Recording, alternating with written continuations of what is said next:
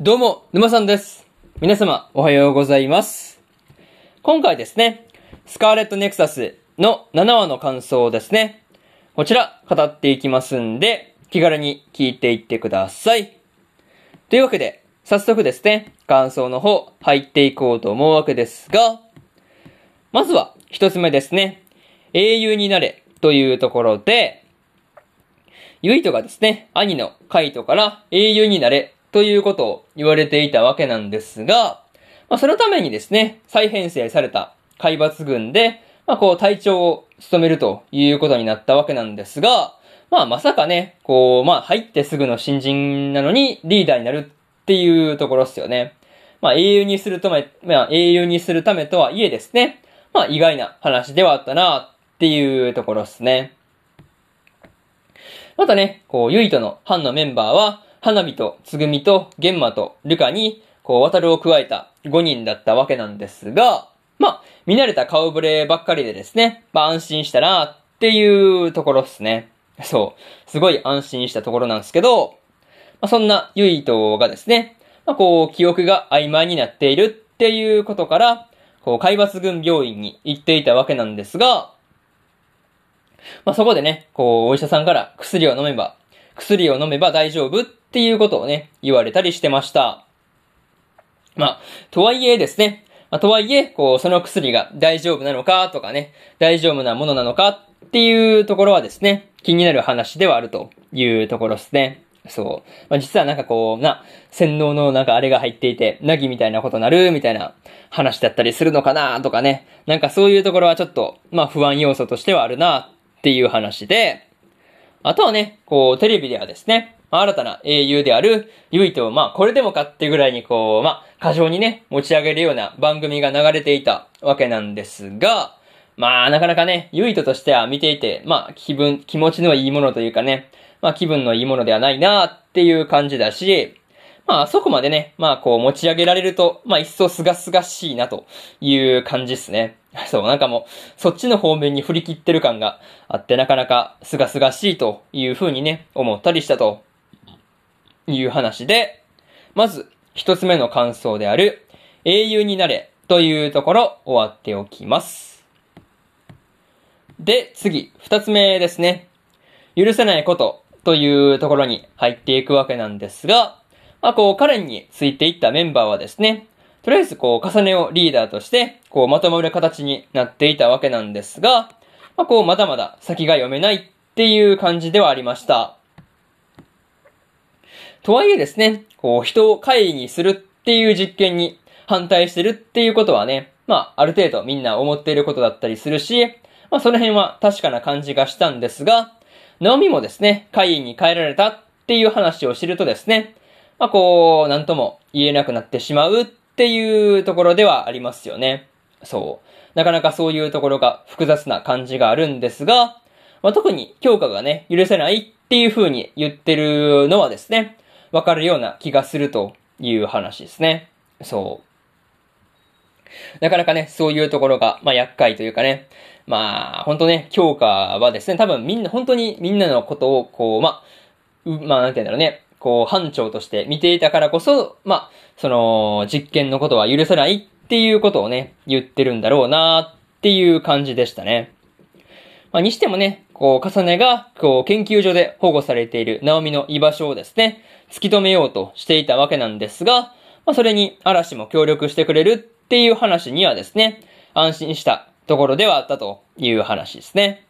まあ、本当ね、一体こう、ナオミがどこにいるのか気になる話ではあるというところですね。そう。まあ、そういうところがすごく気になるなっていう話だったわけなんですが、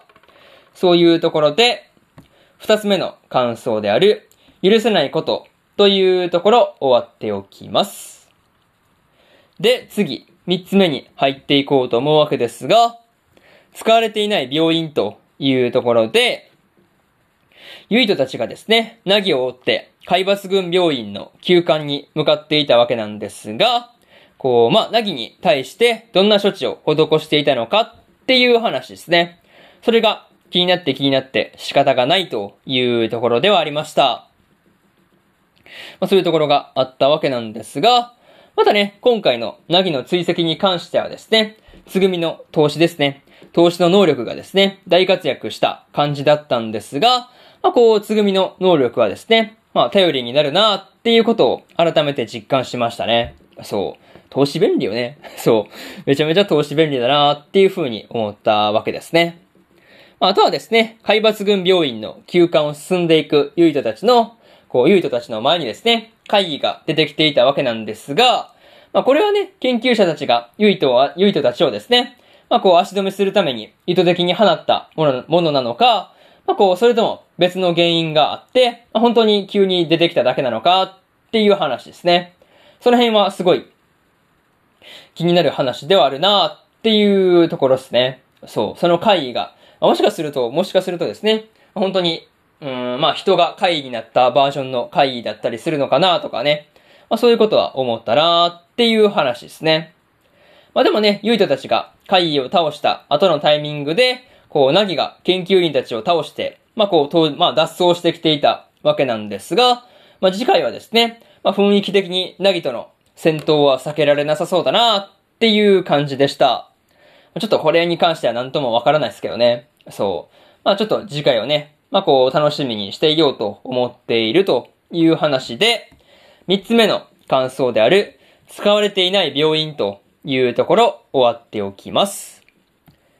で、最後にというパートに入っていくんですが、今回はですね、ウィートと重ねの方で、海抜群も二つに割れている感じだったんですが、ここからですね、どう話が進んでくるのかっていうのが気になる話ではあるというところで、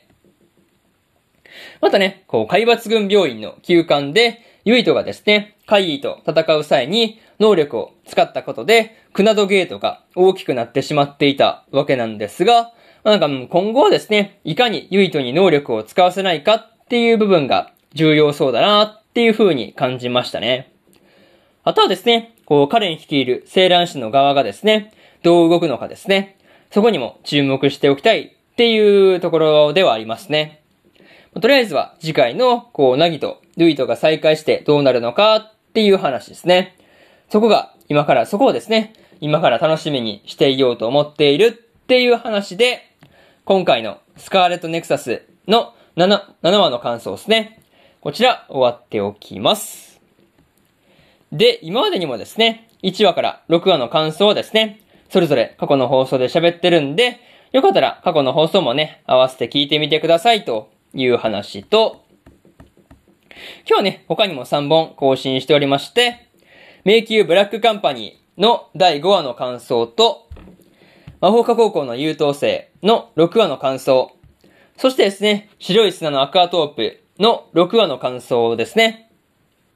この3本更新してますんで、よかったらこっちの3本もね、え合わせて聞いてみてくださいという話と、明日ですね。明日は4本更新するんですが、出会って5秒でバトルの第5話の感想と、サニーボーイの第5話の感想、そしてですね、探偵はもう死んでいるの6話の感想と、日暮らしと泣く頃に卒の7話の感想ですね。この4本更新するんで、よかったら明日もですね、ラジオの方聞きに来てください。というわけで、本日4本目のラジオの方終わっておきます。以上、沼さんでした。それでは次回の放送でお会いしましょう。それじゃあまたね。バイバイ。